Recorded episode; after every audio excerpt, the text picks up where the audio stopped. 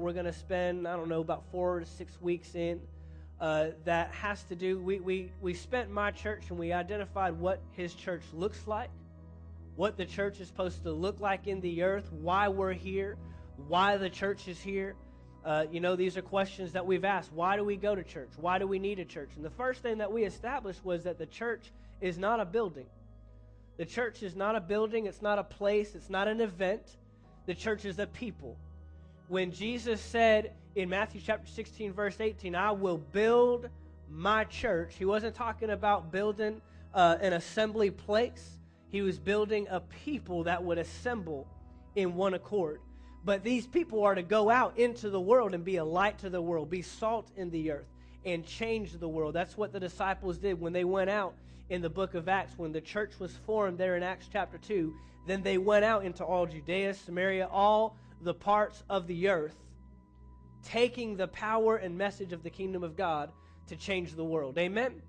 So, what I want to look at today is the question that that series and that identification should have prompted within, within each of us, and that is what do I play? What role do I play in the church? If the church is about a people, then what role do I play being a person in the church? What is my role? What is my gift or assignment in the body of Christ? And there's something I want to look at first before we get into that. In Joshua chapter 7, Joshua chapter 7, we're going to look at a very, uh, it might be disturbing for some of us to see this. Basically, what has taken place is Joshua has uh, brought the people of Israel out of the wilderness. Moses brought them out of Egypt into the wilderness. We know they wandered around for 40 years. And Joshua brings them into the promised land. And the first place they hit was Jericho. And we know the story. They surround Jericho, they walk around it for seven days. On the seventh day, they walk around it seven times, not saying a word. Then they shout with a loud voice, and the walls come down. This was a great victory. God really showed himself in this instance. But then we get here to Joshua chapter 7. And in verse 1, they come up against a town called Ai.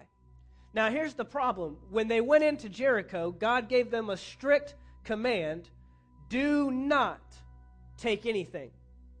Do not take any spoils. Do not take any gold. Do not take any jewelry. Do not take any of the people captive.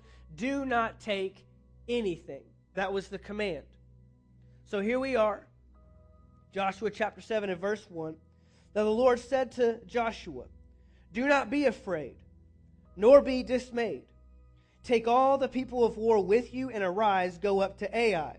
See, I have given into your hand the king of Ai, his people, his city, and his land. And you shall do to Ai and its king as you did to Jericho and its king.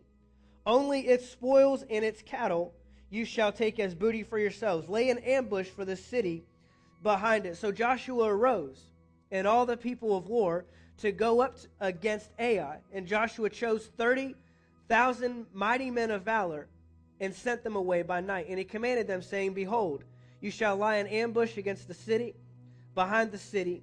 Do not go very far from the city, but all of you be ready. Then I and all the people who are with me will approach the city, and it will come about when they come out against us at the first that we shall flee before them. Actually, you know what? I'm reading the wrong chapter. I'm reading the wrong chapter. We're in chapter 7. Chapter 7. Let's try that again. But the children of Israel committed a trespass against the accursed things, for Achan, the son of Carmi, the son of Zabdi, the son of Zerah, the tribe of Judah, took of the accursed things. So the anger of the Lord burned against the children of Israel. What are we looking at? the, the, we have a man named Achan that has stolen, has taken things from Jericho that he was not to take. So, verse 2 Now Joshua sent men from Jericho to Ai, which is beside Beth Aven on the east side of Bethel, and spoke to them, saying, Go up and spy out the country. So the men went up and spied out Ai. They returned to Joshua and said to him, Do not let all the people go up, but let about two or three thousand men go up and attack Ai. Do not weary all the people there, for the people of Ai are few. This town of Ai was about as small as its name. Not very many people. And so, Jer- and so Joshua says, You know, we don't need the whole army. We don't need to take everyone. Just take a few thousand with you. Go up, and we'll take this town. We just came out of this great victory of Jericho. We saw what God did there. God's going to go before us here. This won't be a problem. This is a small town. But watch what happens in verse 3, verse 4. So about 3,000 men went up there from the people, but they fled before the men of Ai. The men of Ai struck down about 36 men, for they chased them from before the gate as far as Sher- uh, Shebarim and struck them down on the descent. Therefore, the hearts of the people melted and became like water. Joshua tore his clothes, fell to the earth on his face before the ark of the Lord until evening, he and the elders of Israel, and they put dust on their heads. And Joshua said, Alas, Lord God, why have you brought this people over the Jordan at all? To deliver us into the hand of the Amorites to destroy us? Oh, that we had been content and dwelt on the other side of the Jordan. O Lord, what shall I say when Israel turns its back before its enemies? For the Canaanites and all the inhabitants of the land will hear it, surround us, cut off our name from the earth. Then what will you do for your great name? But watch what God says back to Joshua in verse 10. So the Lord said to Joshua, Get up. Why do you lie thus on your face? Israel has sinned, and they have also transgressed my covenant which I commanded them. For they have even taken some of the accursed things and have spent and have both stolen and deceived, and they have also put it among their own stuff. Watch what happens here. Who stole from Jericho? How many people stole from Jericho? How many people are listed as having taken something from Jericho? One person. But in verse 10, God says, Israel. He counts the entire nation as having committed the act of the one person. He says, Israel has sinned. Israel has taken of the accursed things. Israel, the entire nation. So here's what I want to look at today. We're starting a new series called Working Together. And we just identified the church is not a building, not a place, not an event. It is a people. But here's a mistake that we make commonly in church is we view ourselves as an individual disconnected from the rest of the church. And we put it on ourselves that what I do or the role that I play really doesn't matter. And this is a view or a picture in church that is not how God sees it. When God saw the entire nation, he didn't see them as different individuals, he saw them as one. Not as many entities, but of one. The nation of Israel had different tribes. There were 12 tribes of Israel. Within those tribes were different clans, different generations. We have old, we have young, but he sees them all as one. When God sees his church, he doesn't see his church as many different individuals, he sees them as one entity, his church. One church, one body, but with many different members. And so the first thing we have to realize here is that if we're going to be a part of his church, that we have a role that we play that requires all of us and we're connected to each other. Look at Ephesians chapter 4. Look at Ephesians chapter 4. Our, our number one priority in church should be to find out what our role is. Getting connected to a church means getting plugged in and supporting and finding a fit. And there's a work to do. Yes, there's a purpose of church where we're being trained up, we're being equipped, and we're being empowered. But that equipping, that training, and that empowering is so that we can go do something. Do something. And I hope that I've already begun to change your definition of church uh, from when, when you hear the word church, you don't just think of, oh, that thing that I do on Sunday mornings or that place that I go to or that address or that, uh, that building, but that you understand that I am the church and I need to be the church. And so there's a doing, there's a work that's involved there. Ephesians chapter 4, verse 11 says, And he himself gave some to be apostles, prophets, evangelists, pastors, and teachers. That is the fivefold ministry. Why? For the equipping of the saints for the work of ministry, for the edifying of the body of Christ.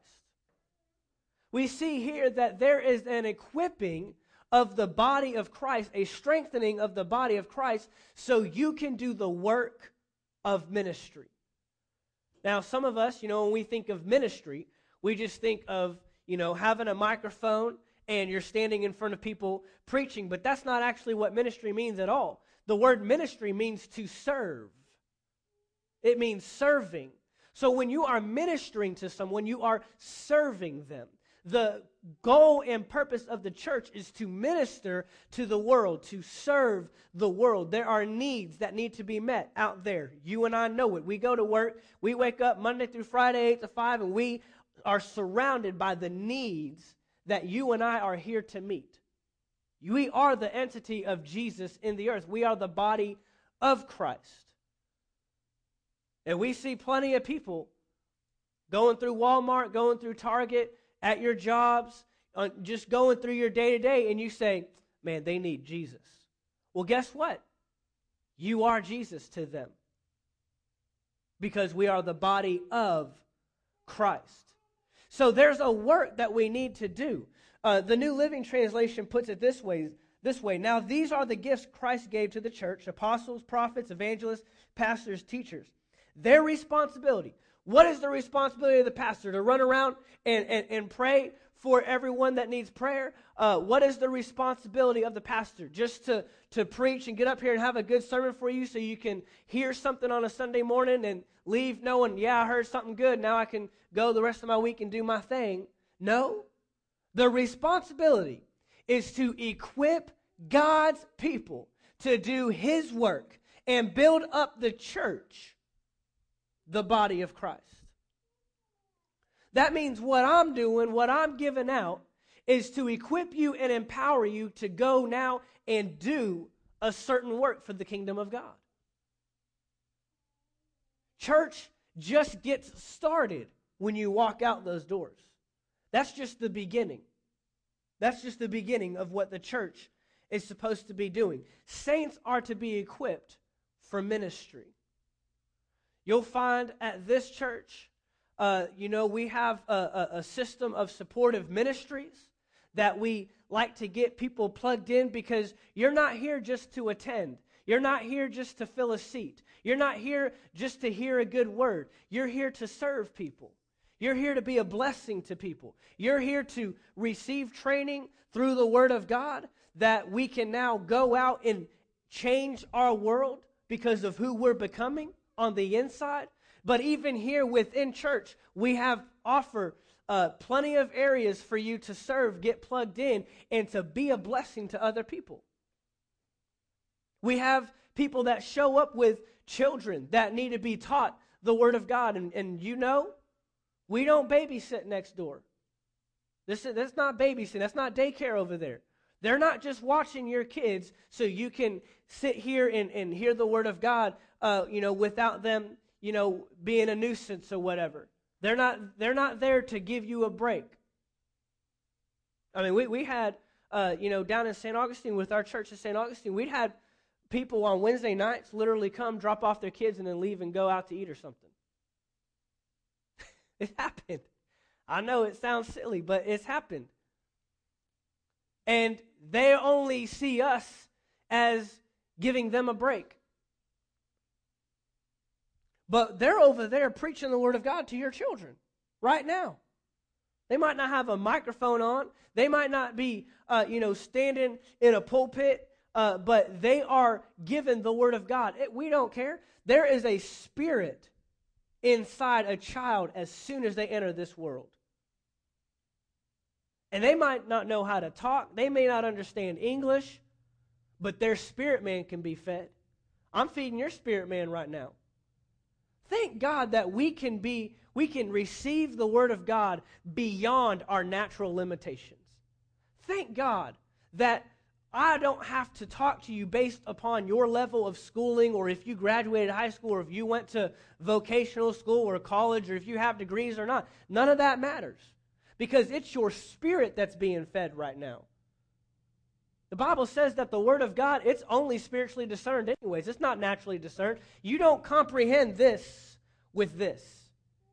You comprehend this with the Spirit and your heart. And your spirit's being fed right now. And so they're back there feeding spirits because they have found their assignment, they have found their fit in the body of Christ. Look at Romans chapter 12. Look at Romans chapter 12. And this is kind of an introduction. This is Romans chapter 12 and 1 Corinthians chapter 12. We're going to kind of be here for the next few weeks because uh, this is a, a, a message that uh, I was going to title Finding Your Fit.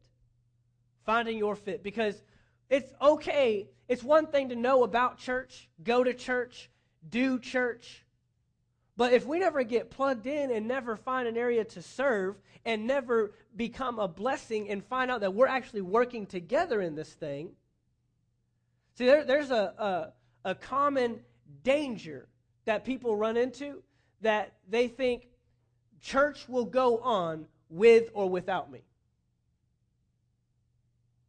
The individual. And they put all the pressure they think that the, the, the only entity that is necessary in the church is the pastor or maybe the pastoral staff. Well, if the pastor didn't show up, then what are we going to do? But if you don't show up, what are we going to do? I've got to create that picture in you that church is more than about a pastor preaching to somebody. Church is an area where we come together, we unite in one accord, uh, uh, accomplishing one vision, one assignment, not a bunch of different assignments, not a bunch of different visions, not a bunch of different agendas. We're here doing one agenda. That's the agenda and the vision that God has given us as Anchor Faith Church in Valdosta, Georgia. He's given us an assignment. He's given us a vision and a, a, to be a hope to this city. But that doesn't happen when we all show up with different agendas and different visions.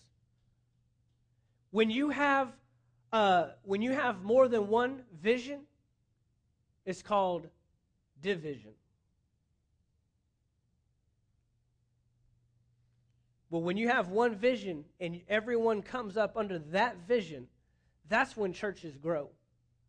And we're here to grow this church.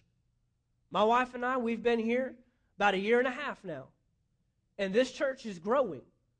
We've already seen growth. We've already seen people added. Don't go by one Sunday. Because if we had everybody here at one service at one time, look, that's every pastor's dream. I just go ahead and tell you. Every pastor on the face of the planet wishes they had one service where everybody that was on the member sheet showed up on the same Sunday. That's every. But we've got things going on. We've got vacations. This is spring break. There, there are people that are still traveling or still finishing up. We understand that. There's things that come up. So we don't go based upon what we see. And I've told you before that you're connected to much more than what you see here. There's a whole church down in St. Augustine, Florida, where this thing was birthed out of, where they congregate the same times we do. And we're connected to something bigger than this. Romans chapter 12. For I say, verse 3, through the grace given to me, to everyone who is among you, not to think of himself more highly than he ought to think, but to think soberly, as God has dealt to each one a measure of faith. For as we have many members in one body, but all the members do not have the same function, so we, being many, are one body in Christ and individually members of one another. Everybody say one another. If you just did a study on one another, if you pulled up your YouVersion app or if you went through the Bible and highlighted every time you saw one another, we're going to do that next week. Because the connection that God is wanting us to make as a church is huge. It's huge. In fact, you'll find out that when God sees you, he always sees you in connection with someone else. He always sees you in connection with someone else. When we went through my church, we saw two connections. One, the body must be connected to the head. If you don't have a head, you're dead. Anybody in here, if you take off your head, your body does not function. It is useless. It cannot operate as it's supposed to. So, the first connection the church is supposed to make, the body of Christ, is to be connected to the head, Jesus. But there's a second connection, and this is the one that we sometimes have trouble making in church, and that's being connected to each other. We have to be connected to each other. We have to be connected to one another. And so that's why we're looking at this connection, one another. Being connected to one another. So we being many, having many different entities, having many different uh, uh, individuals, God sees us as one body. So every time God sees you, he sees you in connection with someone else. He sees you as being connected to the body. Let's keep going. For as we have many members in one body, but all the members do not have the same function. Look at that. Isn't that interesting? We don't all have the same function. We don't all do the same thing. Not everybody is supposed to be a pastor. Not everybody is supposed to be a children's worker. Not everybody is supposed to be an usher. We don't all have the same functions, but yet all of our functions coming together help accomplish one goal and one vision. I love that Paul used the terminology of the body because our body is made up of many different entities, many different members. And do they all have the same function? Does every part of our body do the same thing? No. We don't have our whole, our whole body's not a foot. Our whole body's not a hand. Our whole body's not eyes. But yet we have eyes, ears, we have a tongue, we have hands, we have arms, we have legs. We have a stomach, we have lungs, we have kidneys. They all perform different functions, and when they all work and do what they're supposed to do, then it helps accomplish the entire goal of the body. Whatever your goal is, whatever you are trying to do that day. So we don't all have the same function. So we, being many, are one body in Christ and individually members of one another, having then gifts differing according to the grace that is given to us. Let us use them. If prophecy, let us prophesy in proportion to our faith. Or ministry, let us use it in our ministry. He who teaches, in teaching, he who exhorts in exhortation, he who gives with liberality, he who leads with diligence, he who shows mercy with cheerfulness. So, the first point we see, the first point we see here, when God sees you, he sees you in connection to someone else. When God sees you, he sees you in connection with someone else. You are not disconnected from anyone when you become a part of the church. But here's the thing. Now, watch this. If you're disconnected, then you're not a part of the body. If you're disconnected, then you're not a part of His church. So we've got to be connected. We've got to be supporting and fulfilling a role or some assignment. Every part of my body has an assignment. There's nothing on here that's just added on that, you know what, that's not necessary, you don't need it. This is all necessary for something. And if it becomes disconnected, it's no longer connected to the body, it's no longer a part of the body. But when you become a part of his church, now you become a functioning member with an assignment and a goal to help achieve the overall goal and the purpose. Go to 1 Corinthians chapter 12. 1 Corinthians chapter 12. God sees the entire church as one body. God sees you and I as connected to each other. See, that's why we have to get rid of the mentality of what I do doesn't matter or it's not a big deal. See, you don't, we don't think a whole lot about our small toe. But if you get up in the middle of the night in the dark and you ram that thing into your bedpost, you thinking about it. The whole body's thinking about it. Everybody's, every part of you, all of it is hurting.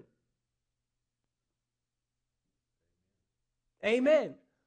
Well, what does the word say? When one hurts, we all hurt. When one rejoices, we all rejoice. When one is suffering, we all suffer. Why? Because we're connected to the body. We're connected. So watch this in 1 Corinthians chapter 12. This is going to kind of be our main text over the next few weeks as we dive into this further, go into this more and more. And in verse 12, it says, For as the body is one and has many members, but all the members of that one body, being many, are one body, so also is Christ. For by one Spirit we are all baptized into one body, whether Jews or Greeks, slaves or free. We have all been made to drink into one Spirit, for in fact the body is not one member, but many. He's identifying you're one body, but many members. And you all come into that when you're baptized, when you come into the kingdom of God and you get connected to the local body church, you are now joining your member to the body as a whole, and you become a functioning member with an assignment to do a work in the church. Let's keep going. Verse 15. If the foot should say, Because I am not a hand, I am not of the body, is it therefore not of the body? Now, he's raising these questions because these are questions that people actually have. Well, I'm not the pastor, so I'm not really, you know, I don't really play a vital role. Verse 16, and if the ear should say, Because I am not an eye, I am not of the body, is it therefore not of the body? If the whole body were an eye, where would be the hearing? If everybody here was the pastor that was supposed to get up and preach today, then where would be the other functions of the body, the other assignments in the body? Who would be serving the children? Who would be ushering? Who would be helping you in and out of the car? Who would be holding the door open for you? Who would be greeting you? Who would be running the sound? When we get our worship team later this fall, who would be playing, uh, playing the drums, playing the keyboard, leading you into worship into the presence of God? Who would be doing those assignments if we were all supposed to be pastors, if we're all supposed to be youth workers, if we're all supposed to just be outreach volunteers? But no, we have different functions. the whole body were an eye, where would be the hearing? If the whole were hearing, where would be the smelling? But now God has set the members, each one of them in the body, just as he pleased. Look, when you perform your function and when you get in your fit, you're not pleasing me. Well, Pastor Mark asked me to do it. Well, Pastor Mark said they needed more uh, workers in the children's. Well, Pastor Mark, you know, he, he called me up one day and said, Hey, what do you think about being an usher? No, you're not pleasing me. You're getting in the fit and the assignment as it pleases Him. When you show up and you serve and you have a heart to give and you become connected and become connected as a functioning member of the body of Christ, you're pleasing God. You are where it pleases Him. Okay? Let's keep going. And if they were all one member, where would the body be? But now indeed there are many members yet one body. And the eye cannot say to the hand, I have no need of you. Nor again to the head, the head to the foot, I have no need of you. No, much rather, those members of the body which seem to be weaker are necessary. And those members of the body which we think to be less honorable, on them we bestow a greater honor. And our unpresentable parts have greater modesty. See, look, some of the most vital parts of my body, this body, you can't even see them. They're not on the outside getting all the glory. See, we spend all the money and we spend all the time fixing this stuff up on the outside, right? Putting the makeup on and fixing our hair, getting the haircut and losing weight and doing all these different things on the outside. But some of your most vital functions and members are on the inside. If we spend only time working on the outside and we don't take care of what's on the inside, this thing will fail. This thing will die. This thing will perish. So we have to take care of all of it. You got to take care of your heart. You got to take care of your lungs. You got to take care of your kidneys. You got to take care of your muscles and your bones. You got to take care of those things. Not just what, well, you know, they only see the stuff on the outside, so I'll just pay attention to that. No, it doesn't work that way. We've got to take care of all of it. Let's keep going. Verse 24. But our presentable parts have no need, but God composed the body, having given greater honor to that part which lacks it, that there should be no schism in the body. That means no division in the body. If any division begins to show up in your natural body, what do you do? You take medicine, you go to the doctor, you have tests done. What are we doing? We're finding out why is this one entity, why is this one member working against the overall vision? And we fix it. We bring attention to those things. We don't just let those things go. Well, my kidneys aren't really working. I haven't been able to use the restroom like I should be, but you know, it'll fix itself out. No, you're going to get that stuff checked out. Well, I can't seem to hold any food down. My stomach's just not. No, you're going to get that checked out, finding out what's going on. This part of my body is working against the overall function and achievement of the entire body. So we get it looked at, we get it taken care of. So there should be no schism or division in the body, but the members should have the same care for one another.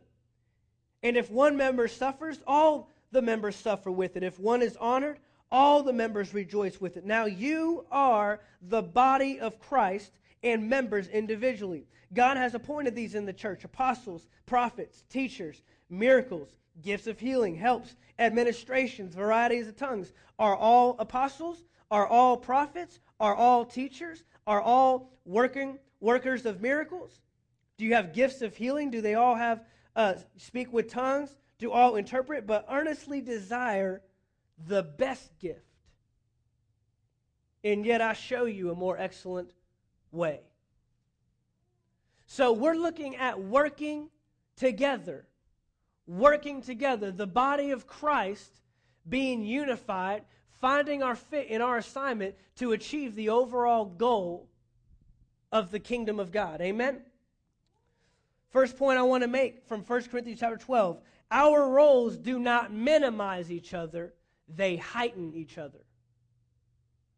Our roles are not given to us to show someone else up or to minimize or make less of someone else, but we are to have the same care for one another. We are supposed to allow every person to serve in their role and in their fit. And when we do that, we're actually adding value to the overall vision and mission of the church.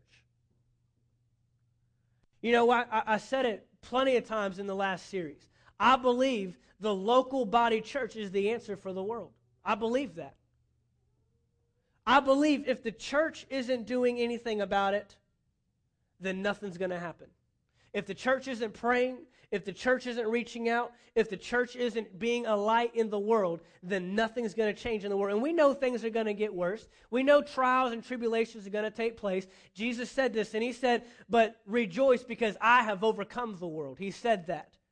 Amen. We can rejoice as the church, as his people, because we've made the decision to come into the kingdom of God, not be uh, limited by the world's standards but to find ourselves living according to His word. But in doing so, we become a light to darkness. We become a light to a dark world that doesn't want to live right, that doesn't know how to do it right. And we can show people here and there how to live and do right according to the kingdom of God. But I believe that none of that takes place if we're not doing our part. And church is more than just showing up at, at, at 1030 on Sunday morning and hearing a good sermon. Well, I went to church today. It's more than Wednesday nights at 7 o'clock.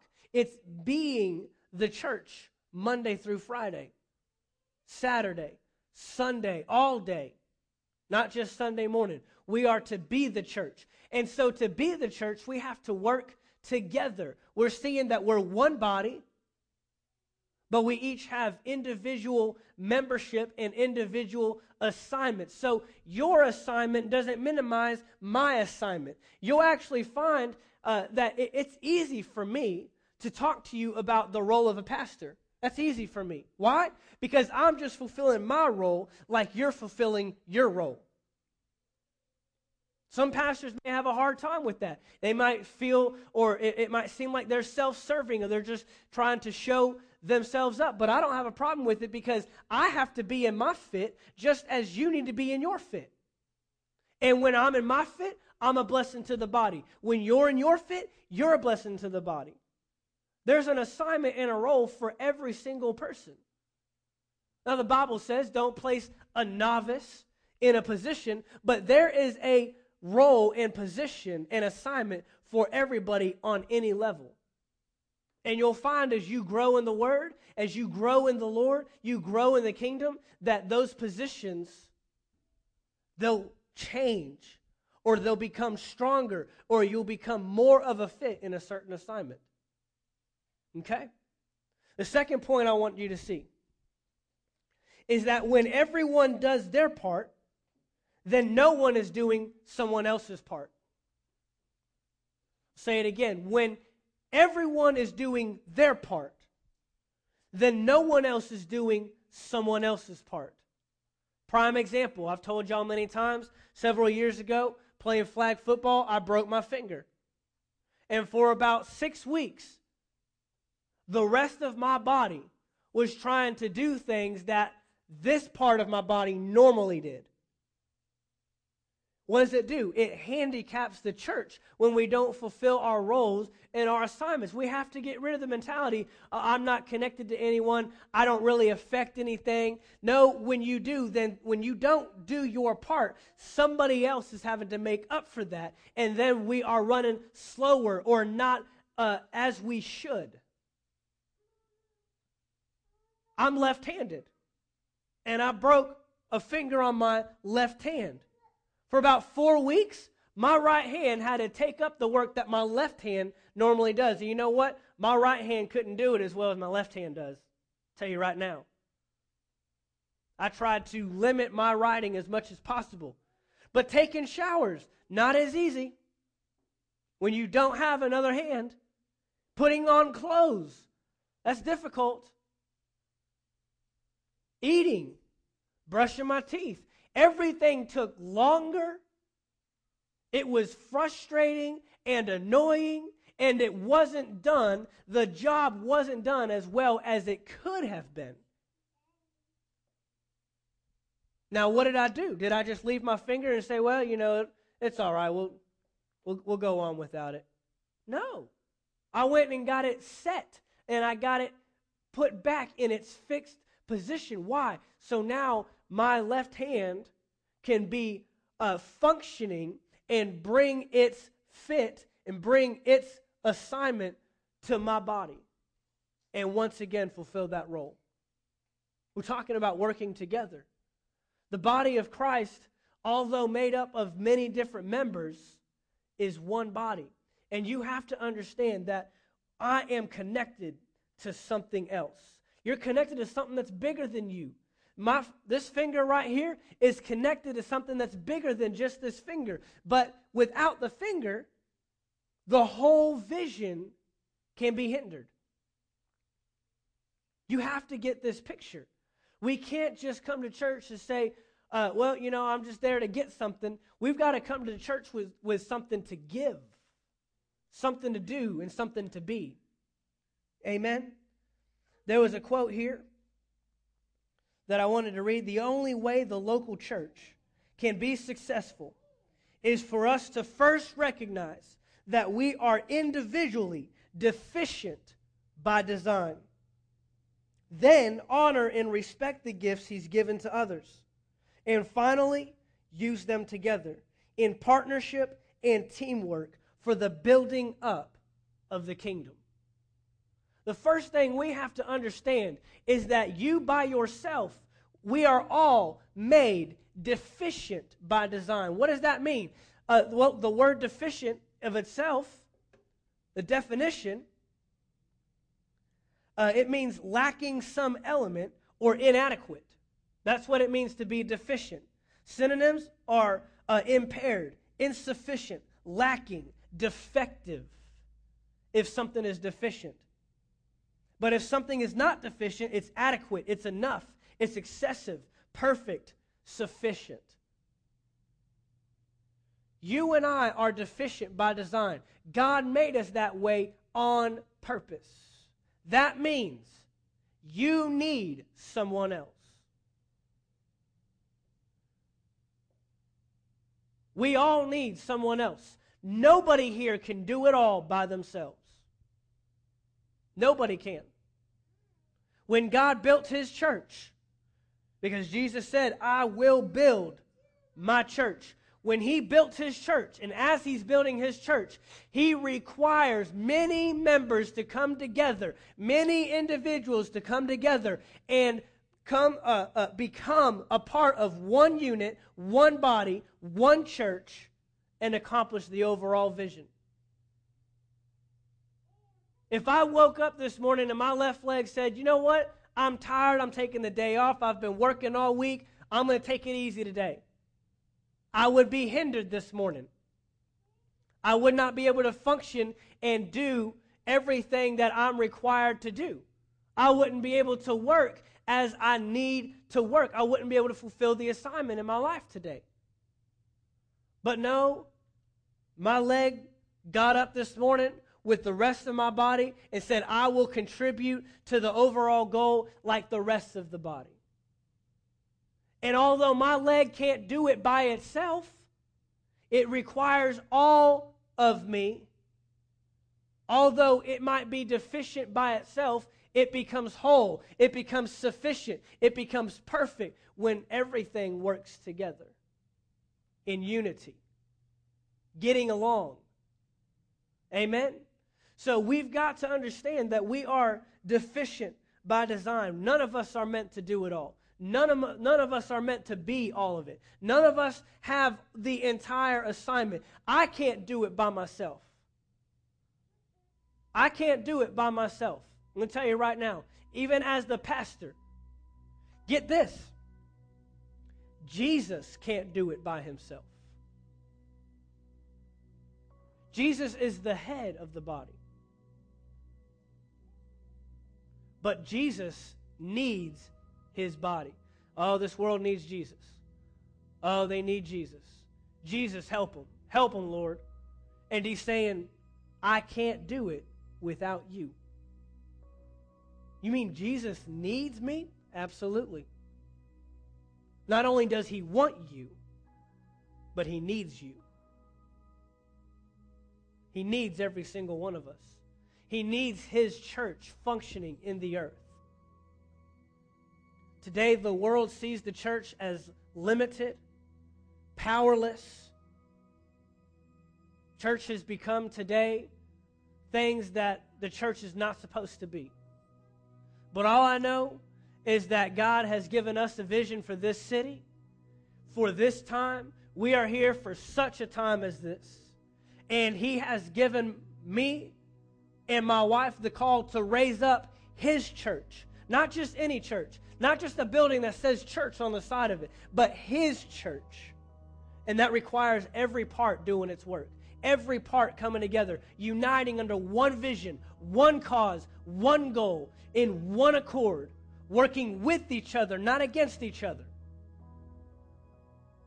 Jesus said, A kingdom divided against itself will not stand. But we have a kingdom that is united with one heart and one vision. And I'm excited to see what God is going to do in and through us, but it requires every single one of us. Requires every single one of us. Amen. Father, we thank you this morning for this word. I thank you for what you're going to reveal to us in your word through this series. I thank you that we have established your church in this city. You have built this church. We haven't done it. Man hasn't done it. It's nothing that we have done, but it's through what you have given to us. Father, you need us to accomplish the kingdom of God in this city. You can't do it without us, and you won't do it without us. So, Father, I thank you this morning that we grab a hold of the vision that you have given us as your church, as your people.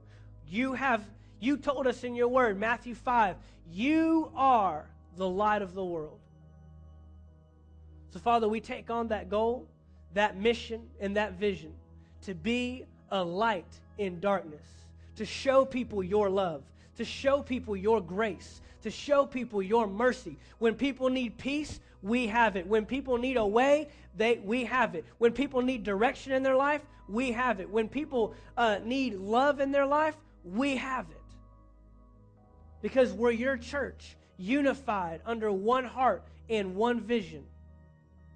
I thank you for every single person here, every individual and family that is represented. I thank you that we have given this time to your word and that we'll continue to meditate on it, study it, keep it within our hearts, and that we will be light in a dark world. In Jesus' name. And everyone said, Amen.